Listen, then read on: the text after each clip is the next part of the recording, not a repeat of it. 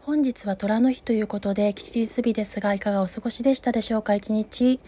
中働いていた方もお休みの方もお疲れ様でございました。月影と猫耳配信からミケロがお送りするライブ配信ご視聴いつもありがとうございます。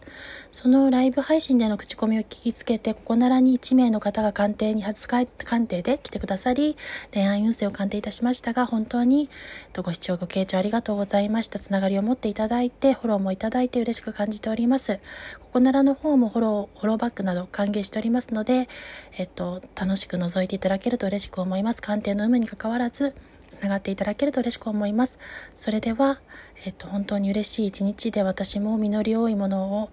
えっと、得て、その感謝をしていきたいと思います。今後もよろしくお願いいたします。えっと、何をとしたのかな。ちょっと一日バタバタして 失礼いたしましたが、えっと、今日より明日、明日より明後日がよりたくさんの方に喜びと幸せで、実り多いものとなることを、実り多い日となることを、より充実することを願いながら終わりたいと思います。それでは失礼いたします。ご視聴、傾聴ありがとうございました。